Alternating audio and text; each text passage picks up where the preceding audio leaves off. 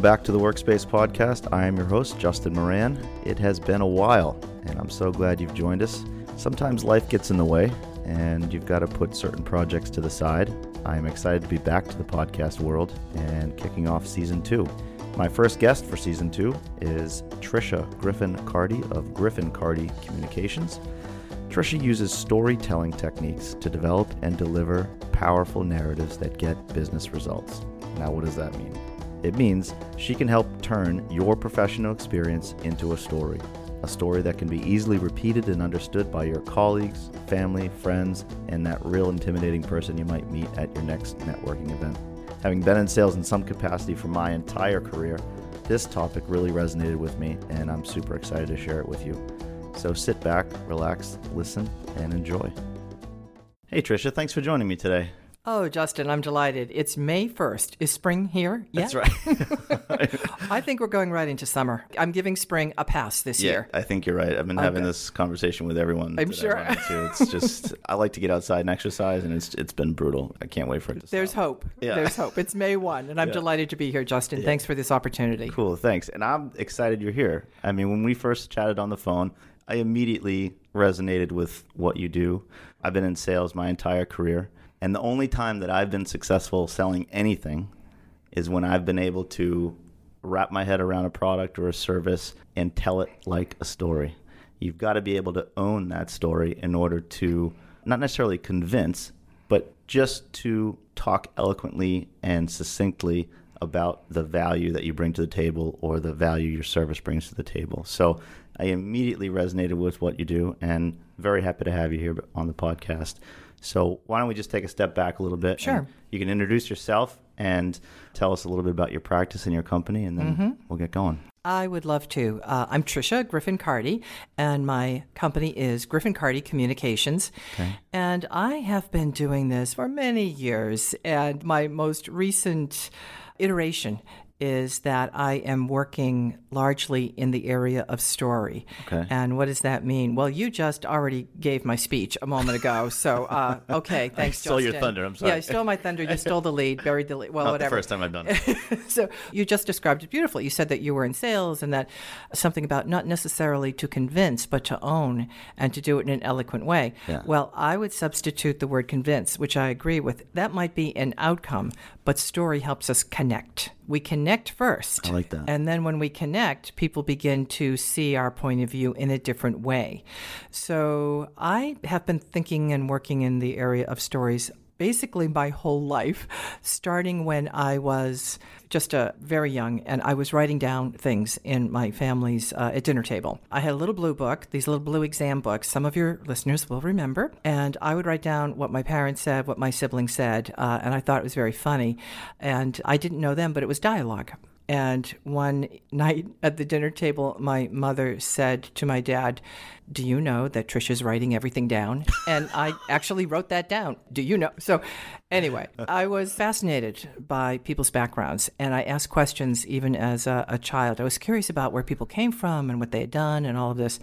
And then I just kind of went through a whole, my, the beginning of my career. I was a educator for about 10 years. I taught at the high school level, English, of course, where I was helping my students write their stories. Okay. And then I bounced into a, a wonderful opportunity in a nonprofit, Women's Educational and Industrial Union, where I was interviewing people and placing them in jobs in the mm. greater Boston community. Again, what's your story? Yeah. How are you presenting yourself to an employer? So a few trips down the road later, and I wound up starting my own practice, Griffin Carty Communications. And when I started, it was about really doing a lot of work delivering programs around your traditional, what we might call training and development issues, delegation, performance management, etc. But every time I touched a topic, I somehow veered it onto the role of communications. Hmm. So if a client wanted me to do something around performance management, I'd say, great.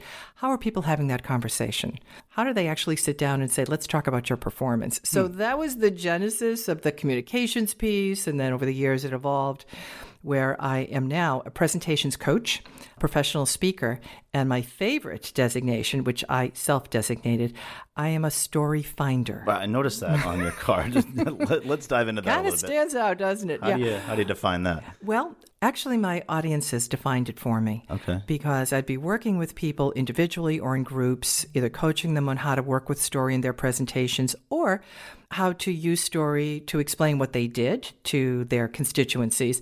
And I heard over and over again, someone would say, I never thought of that as a story. I just didn't even see that. And you heard it and you found that right away. And I kept hearing that word, you found it. I said, No, no, you have it. I heard it. But then I thought, well, I guess I did find it. So I see myself as a story finder. I work with people, I listen a lot, and I just hear the stories between the lines of their responsibilities and their accomplishments.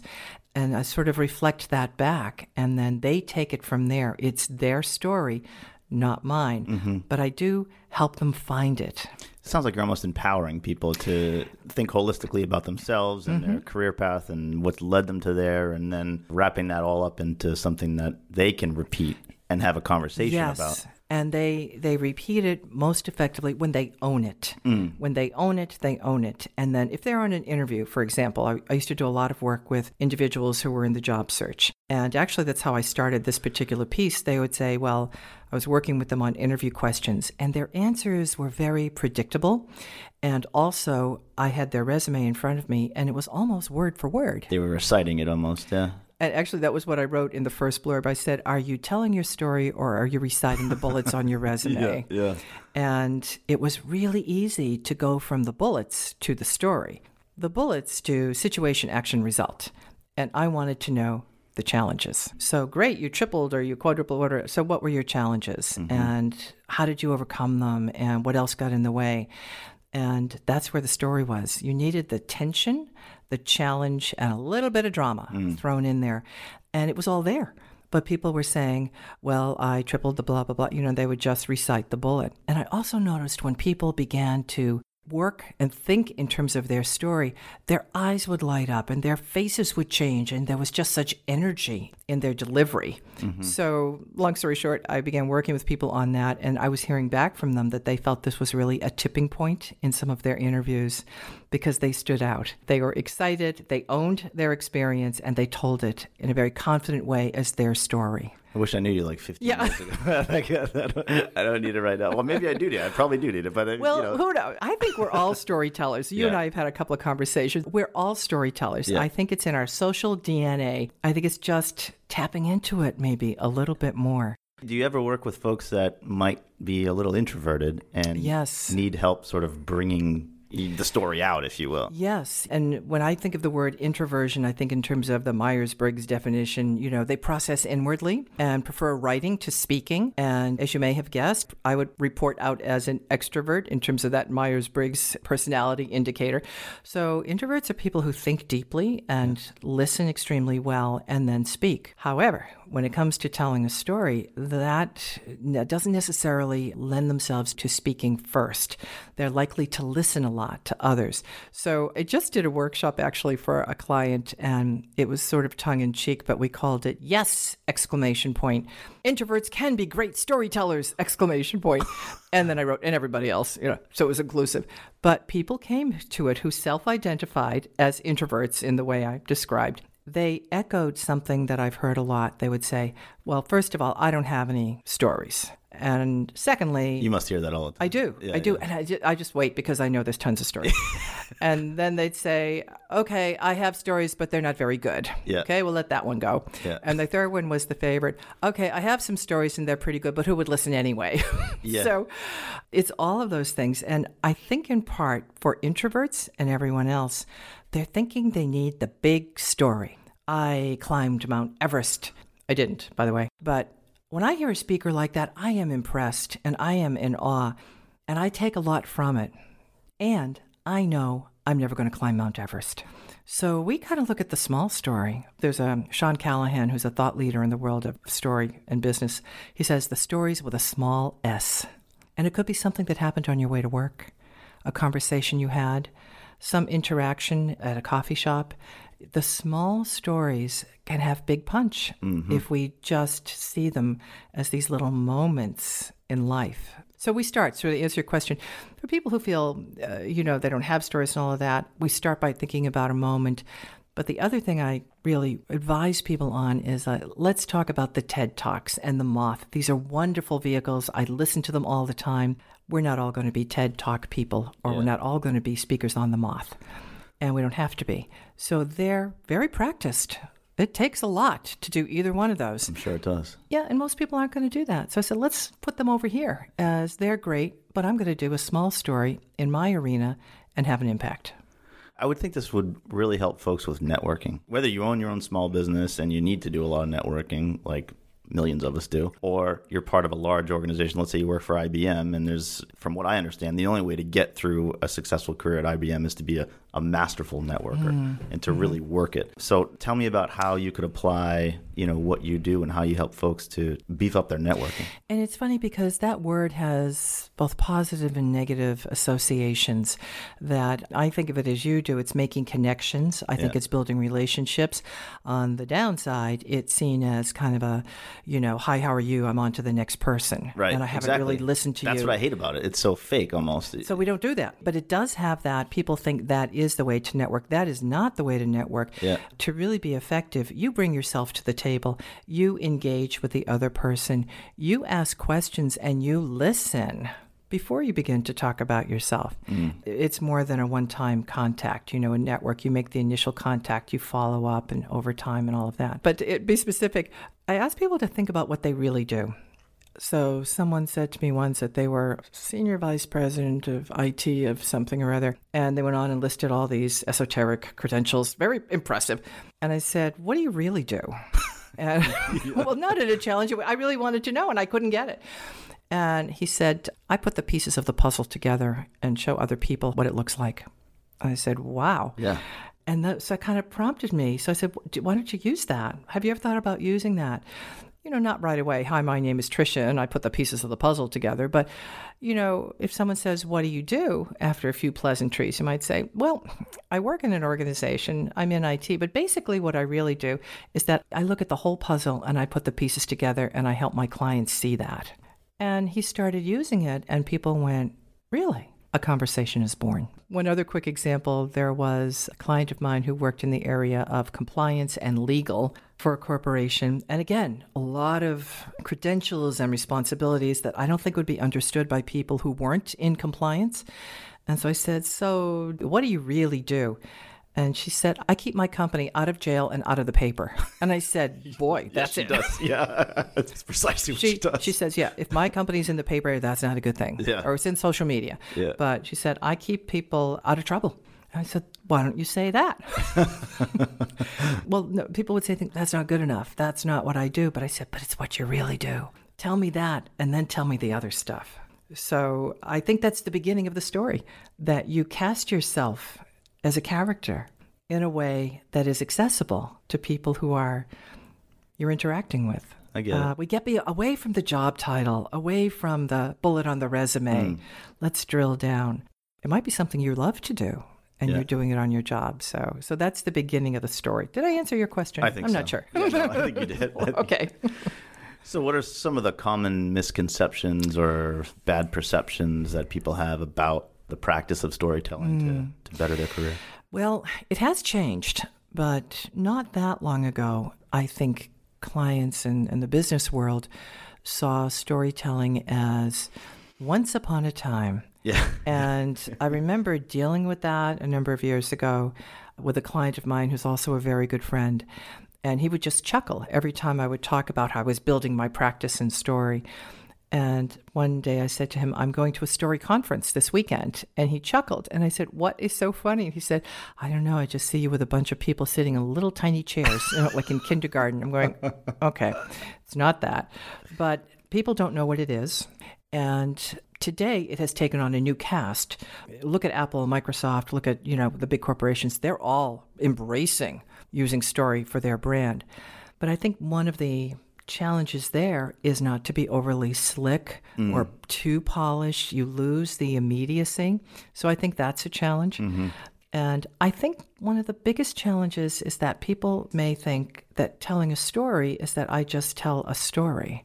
And my work is all around have you looked at that listener, or I'll call that person the audience? What does he or she care about? What is your message? Now, let's find a story that supports your message and will resonate with your listener. Interesting. And I think that's missing. We all know Uncle Joe at Thanksgiving who will say, I'm going to tell you a story, and people groan inwardly because it's going to go on forever Yeah. and they're not going to see the point. Yeah, right. Storytelling, it must have a business point. It must resonate with that audience. One story does not fit all. So I think that's one of the big challenges is mm. to really figure out it's actually all about your audience.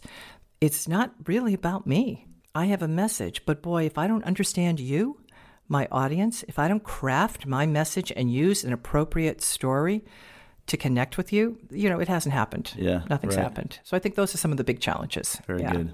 Seems like the advent of social media may enhance the need for businesses like yours just because everyone's so concerned about their brand, their their personal brand and how they're perceived out there on social media. And hmm. They, they work very hard at it. I see a connection there as far as being able to tell their story, not just, you know, standing up in front of somebody, but how that translate online. Do you, do you work with folks on their social media profiles at all? Not so much. I'm, I'm beginning to. I'm Yeah. beginning to start to do that. I think one of the major components to look at there is authenticity. And I know that's a word that's overused, Yeah. but are you really your brand? Yeah. yeah. Let's start with you that. can see right through some of them. It's well, funny, yeah. and I think sometimes, honestly, people think this is the brand I should be. Right. You know, this is the brand that will sell. That's going to be a tough sell. You're going to have a tough time getting behind that with a good story. Great point. So I think it's really thinking about, yeah, look at the marketplace, think about what you bring that is Mm-hmm. different, but really think about that. How are you different and what do you offer? And key in, most importantly, what benefit do you offer to others? Right. It's not about us. It's I say this a million times. It's all about the audience. Yeah. But make that solid connection that you have something to offer that is valuable to others and get behind that. And then you will find great stories to support that. Great point. So, how do you typically engage with your clients? Give us a couple of examples of folks that you've worked with recently. And Sure. Well, I work with individuals as well as do workshops as well as give keynotes. Okay. So I'll give a quick one. An individual I worked with was IT professional, extremely well thought of, beyond competent. I mean, just creative and you know very good at his job, and did not share at uh, meetings. His voice wasn't being heard. Not surprisingly, in many ways, you know, and he knew what he knew, and he was very good at it. So we talked about how he could become more comfortable in the speaking portion. So originally, we started just getting his voice heard, bringing up a question at a meeting, piggybacking off of someone else's comment. And then we worked into, he had so much experience that when he had to give a presentation to about 100 people, uh, he would often just kind of the bullets on the PowerPoint. We said, let's think about a story that would connect with your audience. Very short, let's craft it and let's try it out. And it just made a huge difference. Now, that took some practice to become comfortable. So it's, it's that working with individuals. Working with groups is a lot of fun. They come from different places and different jobs but they really connect around this. And I'll say, take a moment, something that caught your eye, caught your ear, caught your eye in the last, I don't know, couple of months at work or whatever. And maybe you thought, wow, this really kind of connects to what we do here. But you probably didn't tell anybody. Everybody's really busy. yeah. So, idea um, a world li- real life example. Real life example, yes. And how that relates to Yeah. something you're involved with at work. And and someone said, you know, I was walking by someone's cube. I heard somebody on the phone with a customer, and I could hear that it was a challenge. I could only hear one side, but I knew it was challenging. But boy, did she handle that well. I said, okay, tell me more.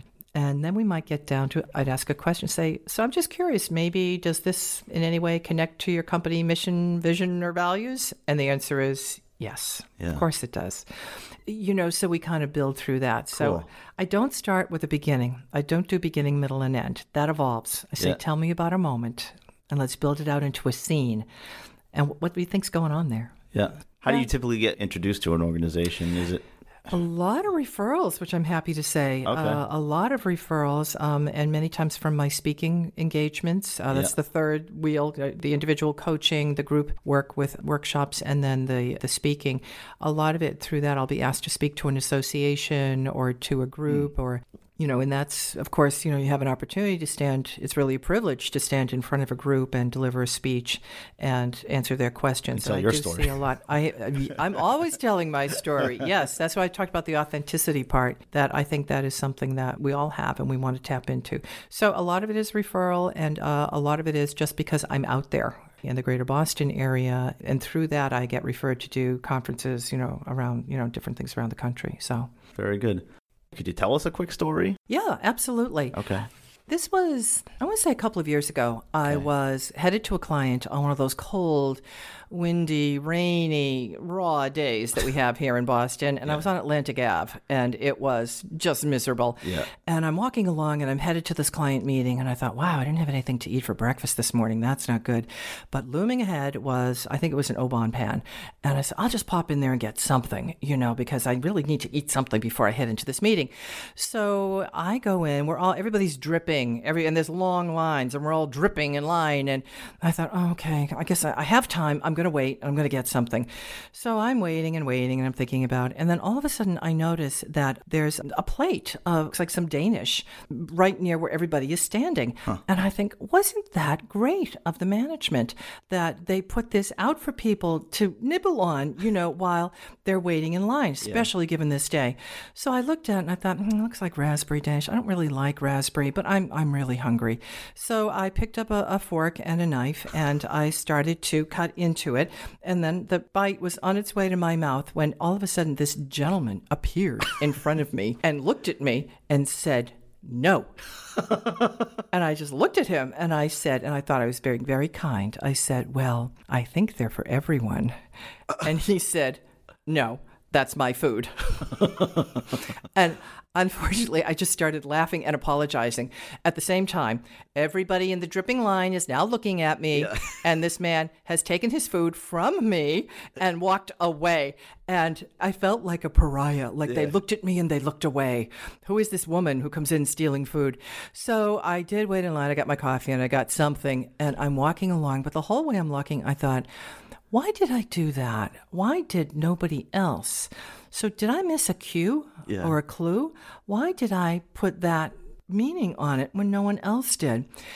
And I don't really have an answer for that, but it developed into a story that I use now, really, with just a lot of different groups. And I'll tell the story, and everybody sort of chuckles and It's a good icebreaker. it's a good icebreaker. But this, remember, I said the story has to have a point. So I will say, so I'll say something about what do you think about that? Why do you think I didn't pick up on the signals? Oh, well, maybe you were cold, you were hungry, and all that.